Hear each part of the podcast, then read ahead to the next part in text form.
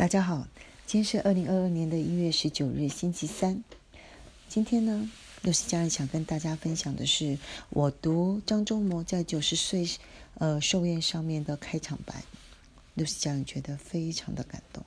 好，张忠谋呢，在去年二零二一年的十一月呢，他做了一个九十岁的生日宴。那我对于他的开场白的致辞呢，非常有感，想跟大家分享一下。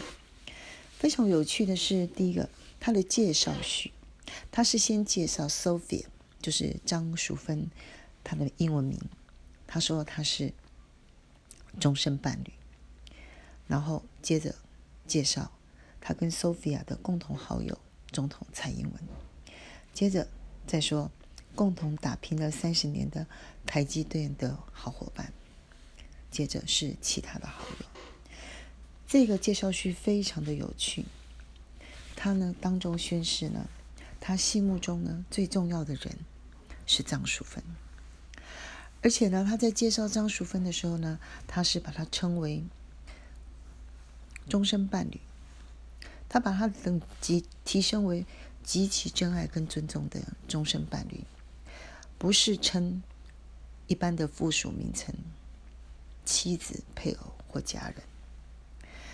到底这一双人是如何得到这样的美好？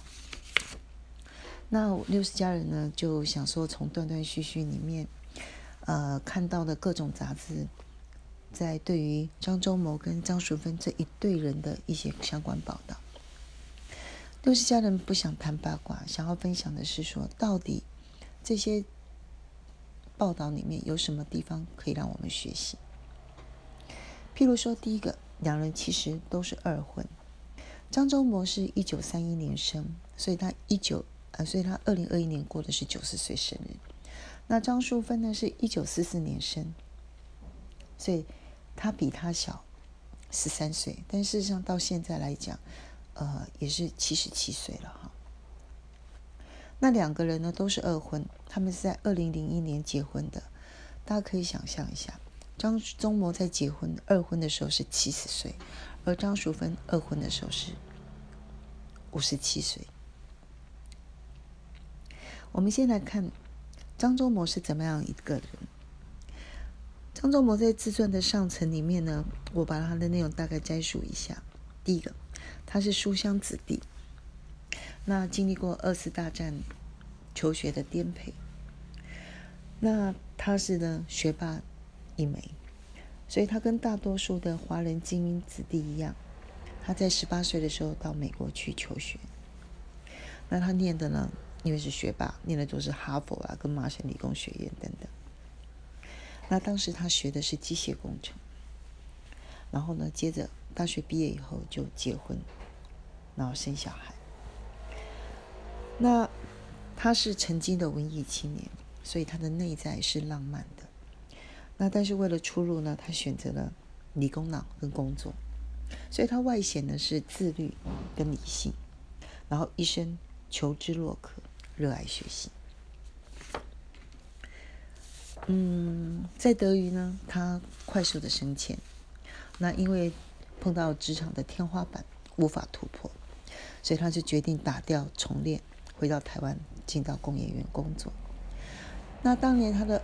妻子跟女儿都留在美国，也一直都没有跟着回来台湾。报仔当年工研院的张忠谋呢，是脾气是非常的不好，都是家人觉得这是很可以理解的哈。如此优秀傲娇的人，对于共事的人如果跟不上节拍，那当然难免是发脾气的。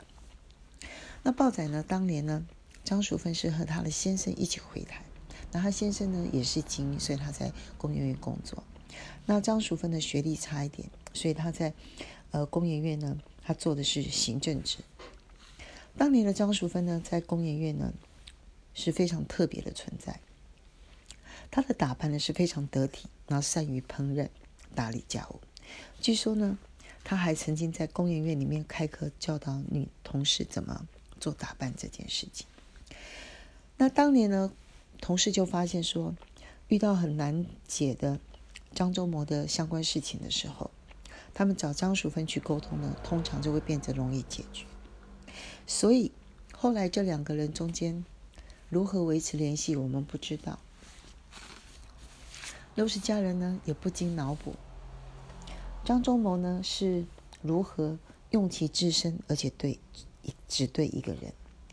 而张竹芬呢，应该也是颜华呃颜值、才华跟人品不俗，否则呢，如何能够入张忠谋这等才子跟傲娇的人的眼跟心，让他们决定在七十岁的高龄和五十七岁的高龄呢，重新呢二婚再走到一起。张忠谋呢，曾经在接受采访的时候，有一段文字的报道，他说。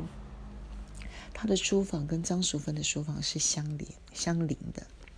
那每次他听到张淑芬在他的书房叫他的时候，他都会跑过去。然后他接着就笑着说：“啊，当然了，有时候他没有叫我，我也会跑过去。”报道写笑。那张淑芬在接受采访的时候，也曾经被记录了一段文字。他说：“我在家里啊，其实和张忠谋常常是各自在自己的书房工作。”他读书，我画画。那有一次，我就想说，反正他在书房的时间很长嘛，我们也很少在工作的时候讲话，所以他想说，我就出门和同朋友聚一下。